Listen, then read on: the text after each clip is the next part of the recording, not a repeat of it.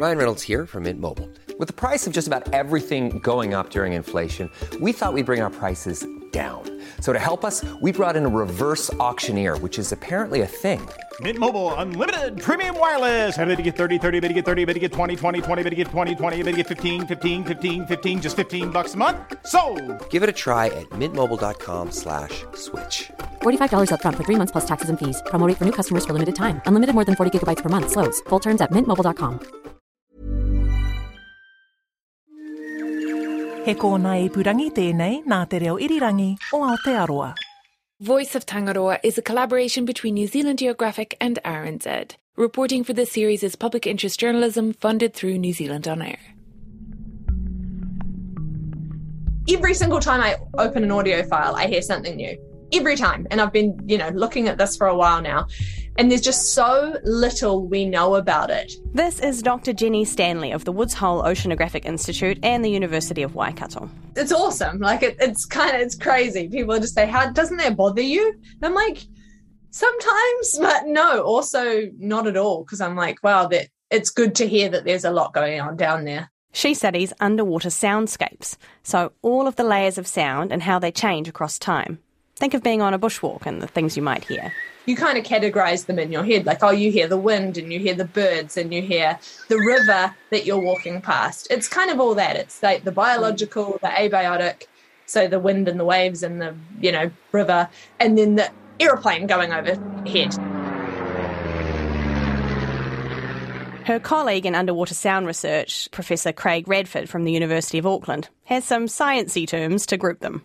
There's geophony, natural sound excluding animals, rain on the surface, wind, waves, underwater earthquakes, underwater volcanoes, and then there's the biophony, so that's the sounds the animals make. and then there's anthrophony, all the noise that we're making. Recreational and commercial boats, large shipping vessels, trawling, dredging, and other sounds that are even more intrusive.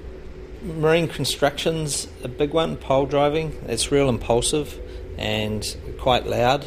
Another activity that creates a lot of controversy is seismic surveying, so searching for oil and gas under the seabed. Uh, that creates a huge amount of noise. And of course, this last category of sound, anthrophony, is increasing. Basically, since the Industrial Revolution, the underwater soundscapes have got noisier due to man-made um, noise, and it's only really recently, with uh, with research that's shown that animals rely on sound for lots of different things, that we're um, starting to understand what these effects of anthrophony are having on these marine animals.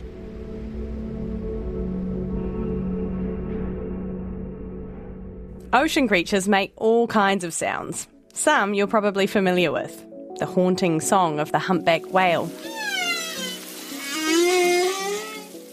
dolphins whistling to each other to communicate, or echolocation clicks sperm whales use to find food.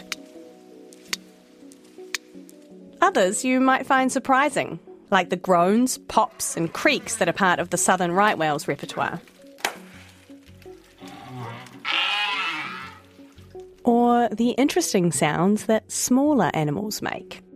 Classic examples, John Dory, and they produce a sound that's been termed the bark because they basically sound like a dog. Gurnard's grunt. Another good example that we've recently found is the crustacean zip, and that basically sounds like doing up a zip on a jacket. What kind of crustaceans make a zip? Paddle crab. Oh, that's the that New- paddle crab The. New Zealand paddle crab. It's got some great sounds, doesn't it? So they can produce three different types of sounds. Um, there's the zip, then there's a really low frequency sound that um, we term the bass, and then there's an, another sound called the rasp. I think I'm starting to see why Jenny Stanley gets so excited when she listens back to her hydrophone recordings. These sounds are amazing. Like the grunting Gurnard. I, I love that. Who even knew? My favourite is the paddle crab. Yeah, like a one man band. That's pretty cool. but we don't necessarily know why they make the sound. Is that right? Yeah, in some cases we do, but in lots of cases we don't yet. There are so many ways that animals use sound, and we're just starting to figure some of them out. For example, some of Jenny's previous research was investigating how sound could influence tiny little crab larvae. If you play a habitat sound from a healthy habitat that they would grow up in, you could get metamorphosis or the, you know, the molt into the next juvenile faster than if you played um, habitat sound from a habitat that they wouldn't live in or compared oh. to a silent control. But that's just one thing at one point in their lives. Finding food, wooing mates, coordinating spawning, avoiding predators, keeping track of their babies, intimidating rivals, navigating, communicating. We know fish, mammals, and crustaceans use underwater sound for all of these. So it's a riot of sound down there. Like, here's one of Jenny's hydrophone recordings. Every pop, snap, and crackle is being made by someone or something.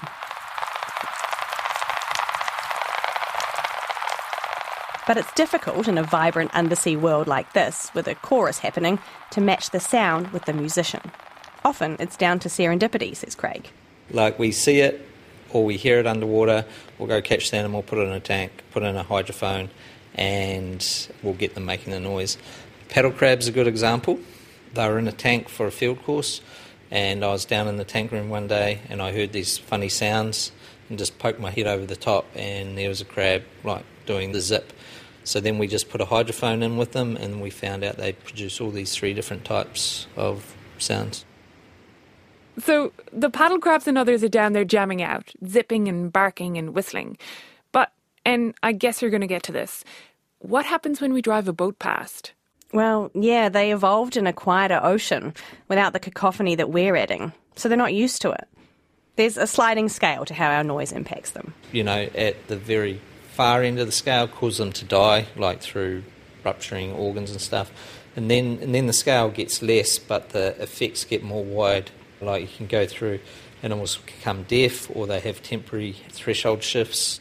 Um, and then what we're really looking at is more of the behavioural changes, how the sound masks or disrupts um, communication signals.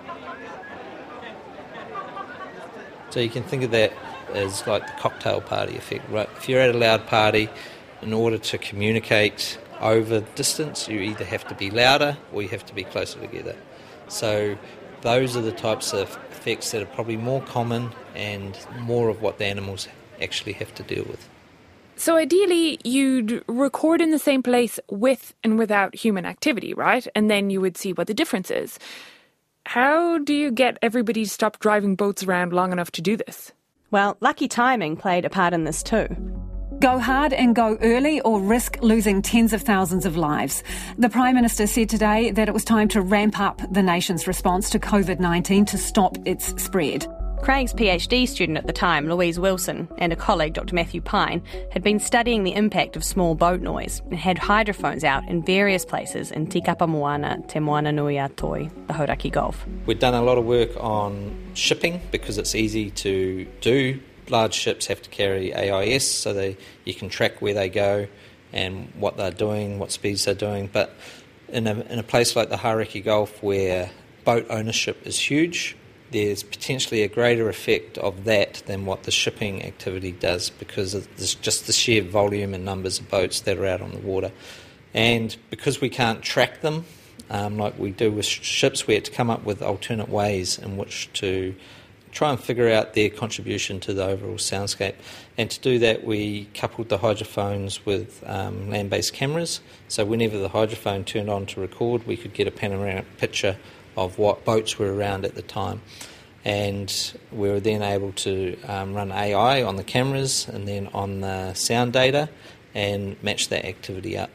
So when lockdown got announced, we basically went out the next day, um, swapped all the hydrophones over, put fresh batteries and um, memory in them. We are all now preparing as a nation to go into self isolation. Staying at home is essential. The ocean basically went quiet from man made activity, and we got a real good baseline of what the ocean actually sounds like without a lot of human input. So we got some really nice, kind of, if you like, natural seascapes of what it would be like without human interference. we could hear over a wider area because there was a lot less noise in the Gulf. So we did some um, modelling of that data.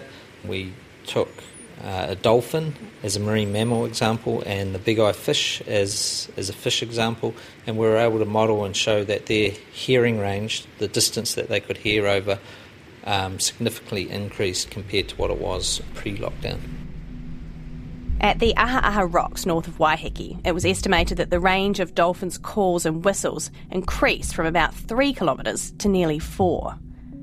Before lockdown in the Rangitoto Channel, big eye fish would have to be within just a few metres to hear each other's strange popping noises.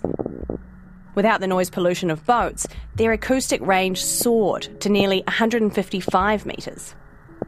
In the end, Louise's research did show that the small boats are having an impact, shorter term than the larger container ships because they move faster, but there are also way more of them, creating a near constant hum of boat noise every day at all sites that she studied. How might we need to change our own behaviours now that we know this? Well, that's the million dollar question, right? Are you going to stop Auckland people, especially New Zealand, where we have such a strong affinity to the ocean, not driving boats on it? I, I can never advocate for that because I quite we to do our research we need to drive boats, but there's um, other ways in which we can do that, and marine reserves is a good example marine reserves are typically being established to protect animals from fishing pressure, but we can also use them to protect them from sound.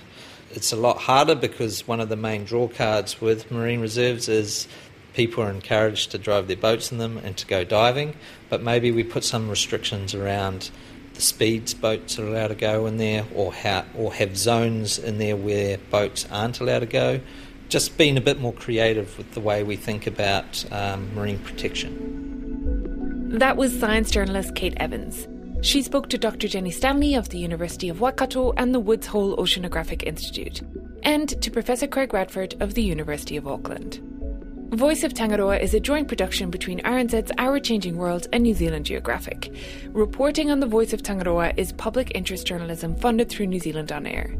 This was a short edit. Listen to the full episode at rnz.co.nz slash Tangaroa.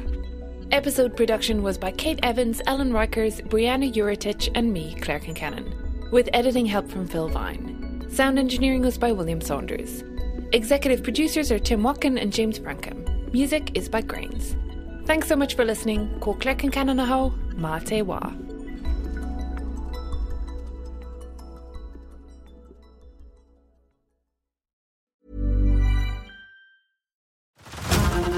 To Hulu this March, where our new shows and movies will keep you streaming all month long. Catch the acclaimed movie All of Us Strangers, starring Paul Mescal and Andrew Scott. Stream the new Hulu original limited series We Were the Lucky Ones with Joey King and Logan Lerman. And don't forget about Grey's Anatomy. Every Grey's episode ever is now streaming on Hulu. So, what are you waiting for? Go stream something new on Hulu.